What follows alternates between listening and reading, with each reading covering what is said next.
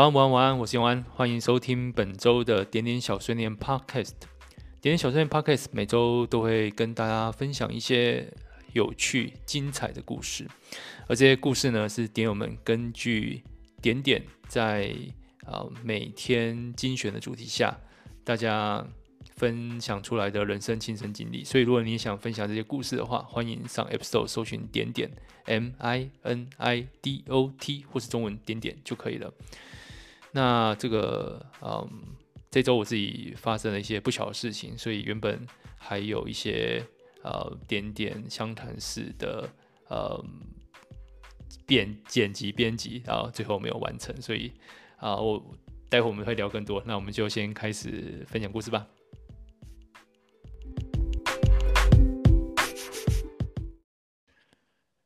这周我们来聊的主题是。上次落泪是什么时候？为何哭？嗯，这个我看我现在窗外的天气啊，本来还蛮好的，结果现在也变阴天了。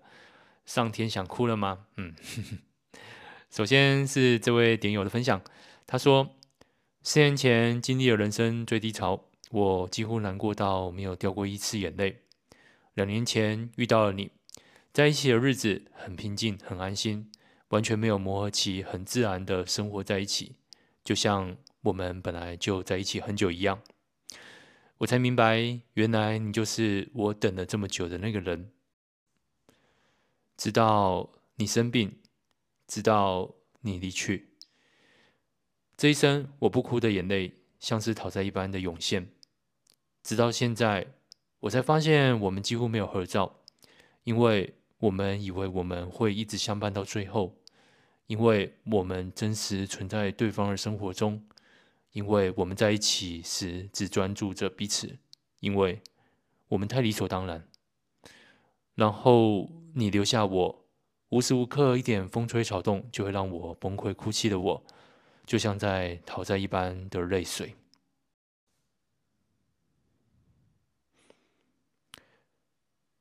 这个你留在。脑中的分量已经足够了，那合照只是一种存在的形式。嗯，下位点友的分享，应该说下两位点友分享都是关于一个会让大家哭的蔬菜吗？对，蔬菜洋葱。首先是这位点友，他说：“上次落泪，哪次不是呢？有时候我在看电影，看到狗被欺负，我就哭。”有时候看到我自己银行账户的数字，我也哭；就算是看着别人哭，我也会跟着一起哭。我就是一个莫名会流泪的笨蛋。但有一次我哭得特别傻，就是我不小心切到了洋葱，当时眼睛一碰到洋葱的味道，就瞬间流泪了。我敢打赌，我身旁的狗狗当时看到了，一定会想：这位人类的脑子又开始宕机了吗？因为我常常在狗旁边耍白痴，做一些奇怪的动作、声音，所以狗狗已经习惯翻白眼带过。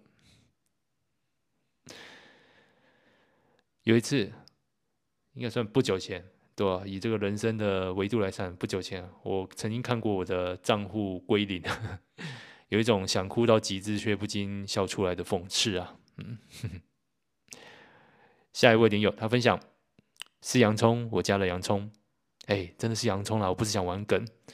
家里附近的咖喱饭店家不是缩水了，就是涨价的状况下，我只能亲自下海了。哦，不是，是亲自下厨。下午确认冰箱还有马铃薯的存在之后，安全帽一戴，车子一骑就往黄昏市场跑去。两根红萝卜，两颗洋葱，一根白萝卜，完美。还不小心买了一卷春卷回家。我想我的肚子应该会原谅我吧。哎，不是啊，那个我比较好奇的是，有人会把白萝卜加到咖喱里面去吗？会搭吗？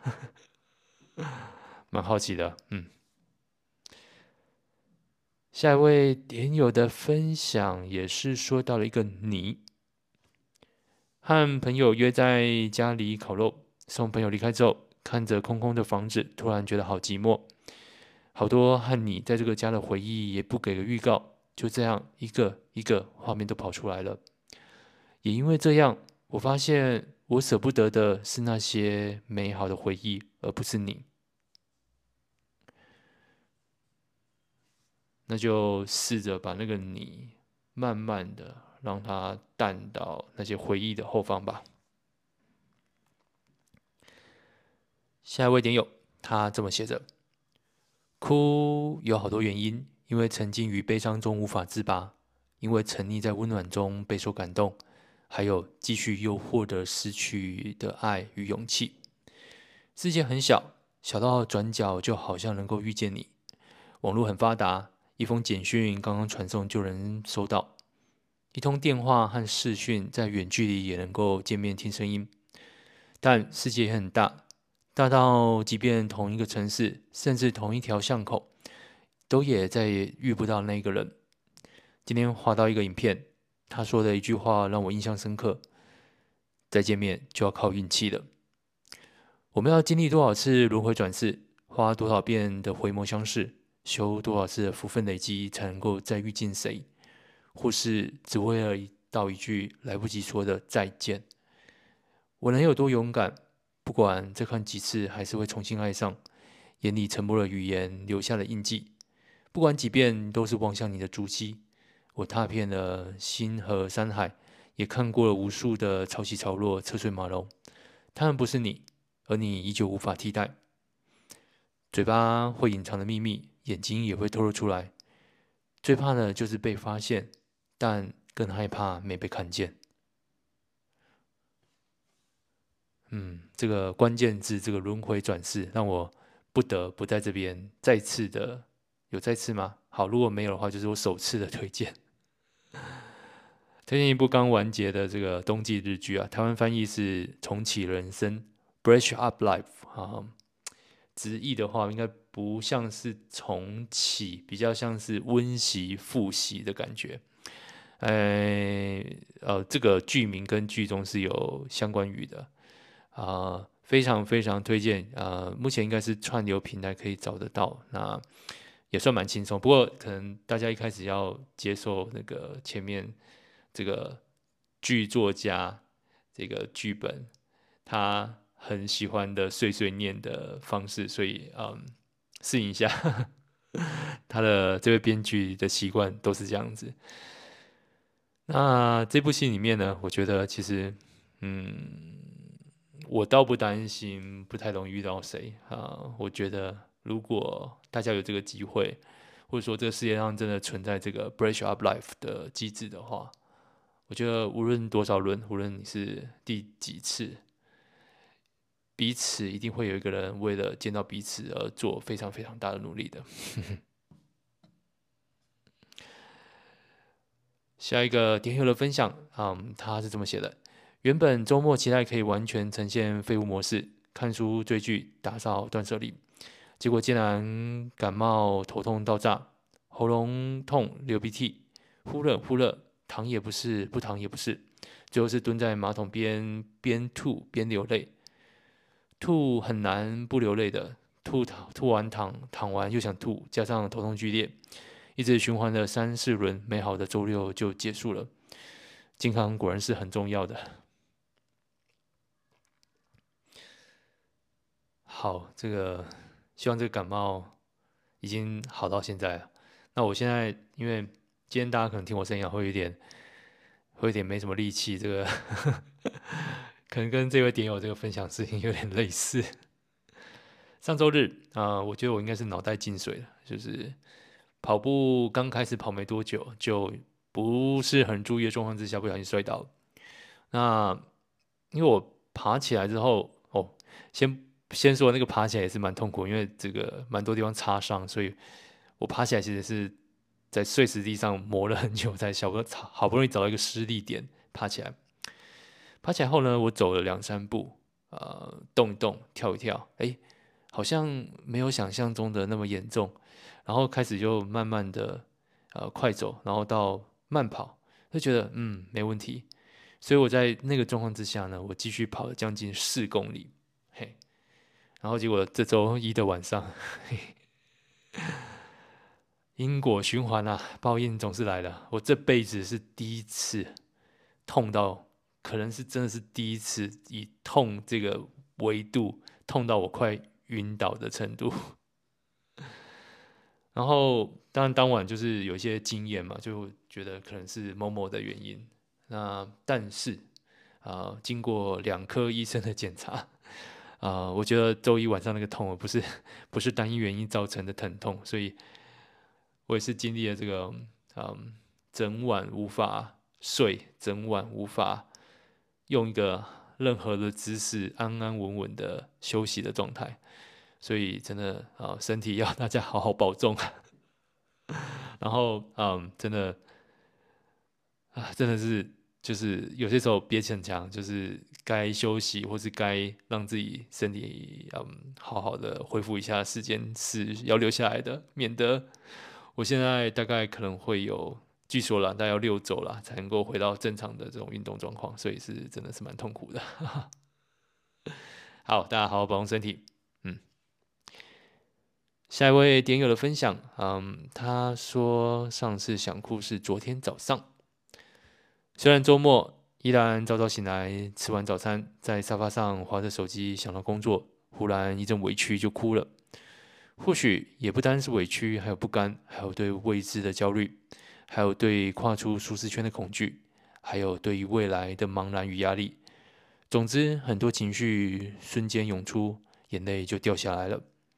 哭一哭也好，当做释放吧。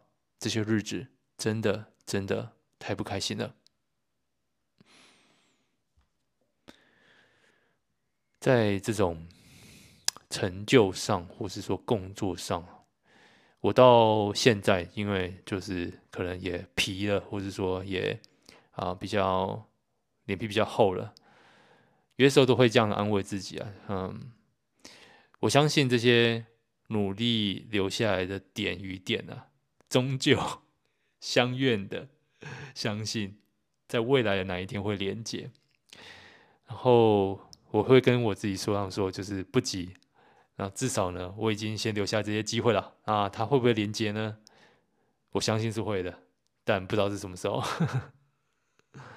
用这种角度啊，说不定就会让自己现在心里这个着急感呢，能够稍稍舒缓一点。嗯。好，接下来两位点友呢，啊，哭的时间点呢，都是去看电影。首先是这位点友，他说这礼拜二跟同事去看新海诚刚上映的《铃芽之旅》，看着看着眼泪就自己流下来了。我不懂，我觉得没有那么感伤啊。或许记忆他强迫自己消失，是为了好好继续生活，也说不定。另外一位点友也去看了另外一部电影，他说。看到良田在回忆的石洞内呐喊流泪，我的眼角也湿了。最亲最在乎的人离世了，留下来的人都用一辈子疗伤。然后坐在观众席内的晴子，我没有认出来，那几条海带般的刘海，还我片尾曲内的晴子啊！好啦，这个对了，毕竟就是过了二十年了，这个刘海造型呢，也要与时俱进。好，我也不，我我也还没看，所以不知道这个《灌篮高手》这个电影版里面的刘海造型变成怎样了。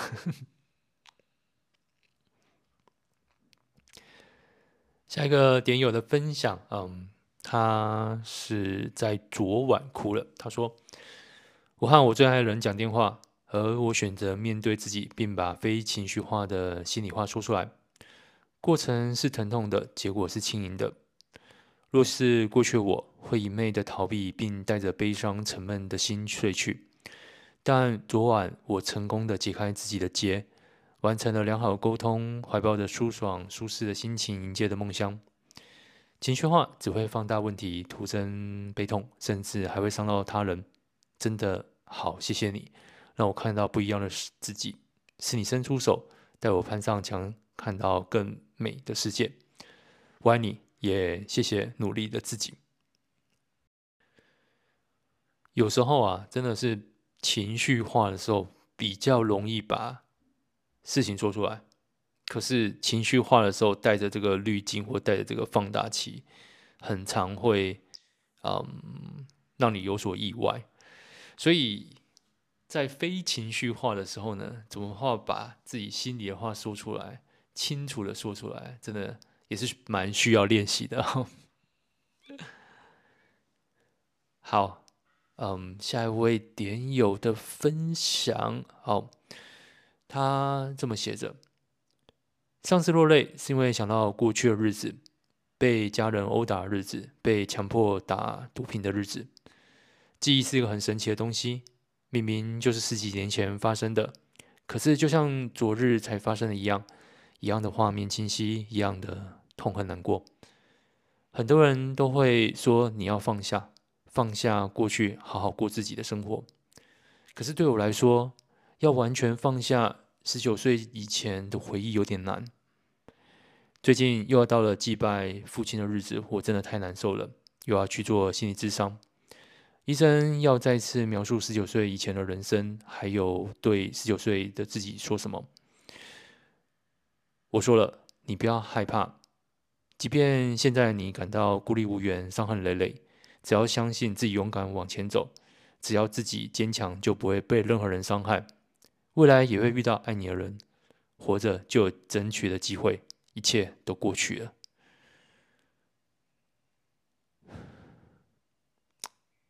对啊，嗯，有时候自己也会听到很多人说啊，放下，放下。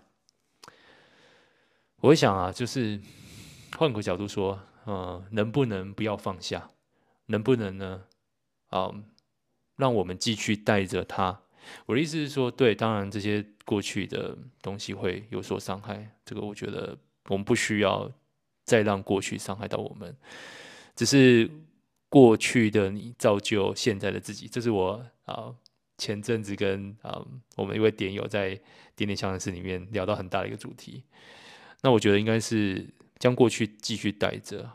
嗯，只要确保它不会影响到你往前就好了，就是这个态度。嗯，好，接下来几位点友在聊哭这个根本的问题，或是哭这根本的讨论。首先是这位点友，他说：“哭可以解决问题吗？”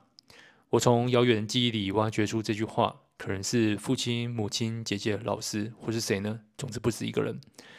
小时候非常爱哭，理所当然的就被取了“娘炮”、“爱哭鬼”、“哭包”等等的绰号，但也想不起来是什么时候开始，我几乎没有再哭过，也没有再被那样称呼过了。也许是因为被赋予了什么使命吧，周遭慢慢的对我构筑出一道看不见的墙，擅自把我分类在聪明人的那一边。我以为只要我不哭，努力读书，那道墙就会逐渐瓦解。人与人之间的距离比我想象的还要遥远，其实是自己把墙盖得越来越高，看待周遭的方式越来越狭隘，因为也忘记了怎么哭，许多事情开始变得难以言喻，看不见也摸不着的思绪被悄悄地塞进了玻璃罐，然后等待一切终将并列的时机到来。难听又难堪的言语不一定是脏话或是性羞辱。通常都会在那一刻来临时说出。我说了，换来一阵打骂。隔天我离家出走一个星期。不可思议的是，我还是要坚持上学。那次没有哭，因为我选择自己敲碎了玻璃罐。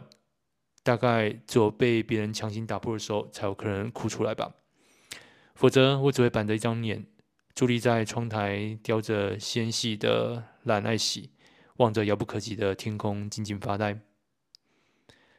请了假去见他那天，我说不出任何愤恨的话语，并不是因为生性冷静，而是因为心中没有产生任何该说的念头。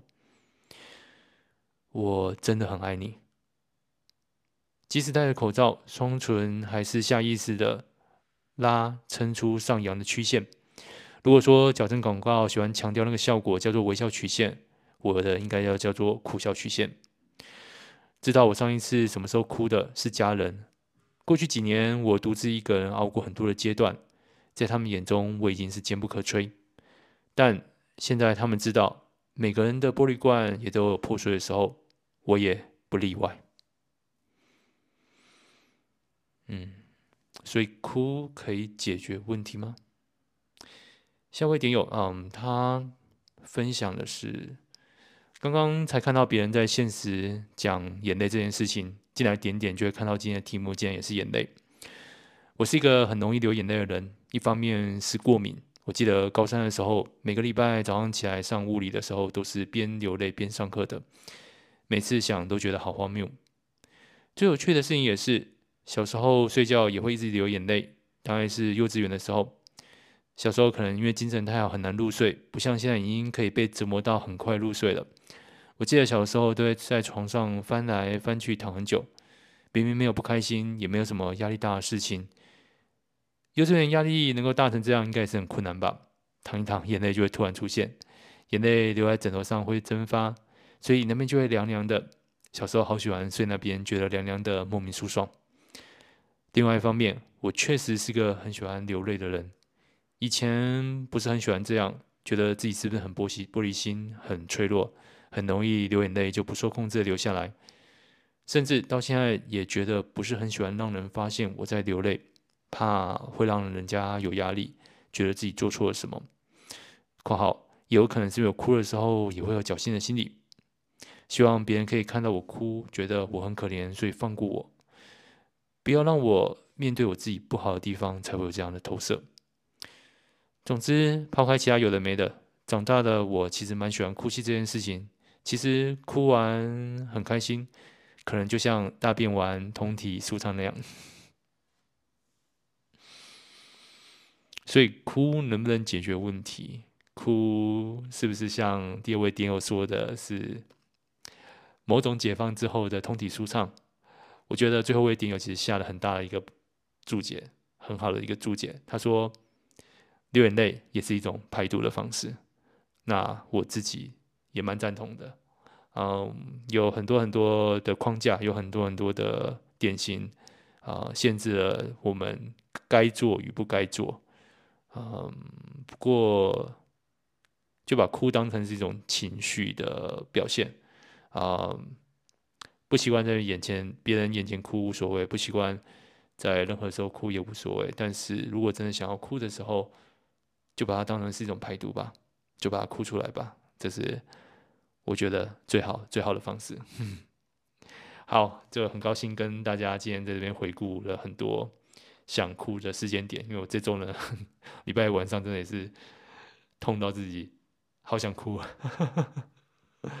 那我们今天故事就分享到这边。如果大家对这样故事分享有兴趣的话，一样 Apple Podcast、Google Podcast、Spotify 还有 KKBOX 上面都可以找到点点小碎念 Podcast。欢迎推荐给你的朋友啊、嗯。可能开车的时候比较不好啦，据说很容易睡了，所以。晚上之前需要听个什么东西才容易想睡着的呃朋友的话，可以推荐一下，嘿嘿，点点小碎念绝对是最佳的伴侣。讲的自己都有点不好意思了。好了，故事分享就到这边。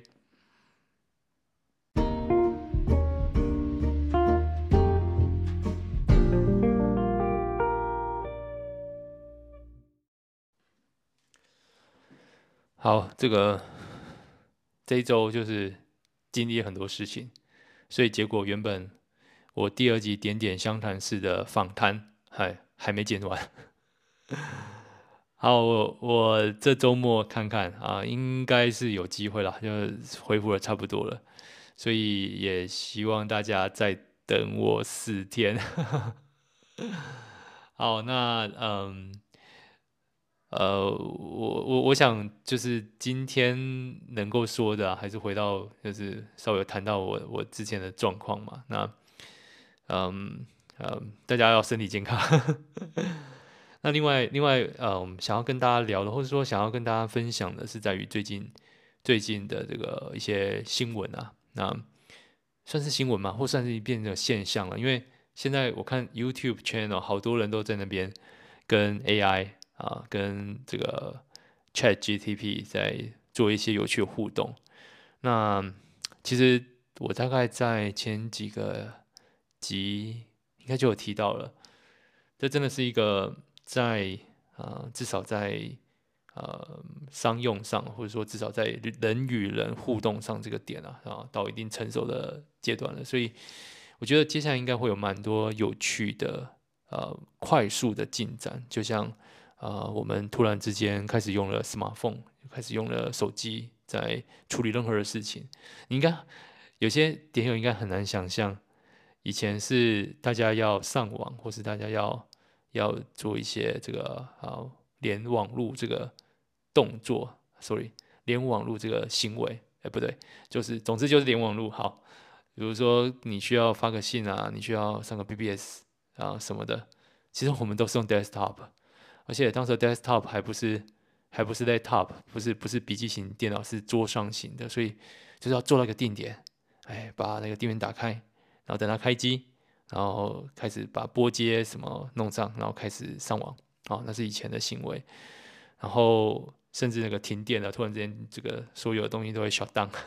然后我们突然进展到，其实现在谁会坐在一个固定的位置去上网呢？啊，都把是手机拿起来就用了嘛。那我觉得接下来我们应该会面临到一个一个行为上的改变，就是。很多事情是可以有一个很及时又很很有帮助的回应，从啊、电脑这边，从从这个 AI 这边，所以我蛮期待在这一年的一个变化。那点点会不会因此而变化呢？也说不定，因为真的是有很多很很兴奋的尝试可以尝试，说不定。哎，我不过就是应该不会发生了，就是应该不会有什么机器人在我们那个点点里面出现，应该不会吧？好了，那我们今天闲聊就到这边，祝大家这个周末啊，真的是身体健康啊，好好的嗯休息休息，嗯，那点点小队就到这边，晚安。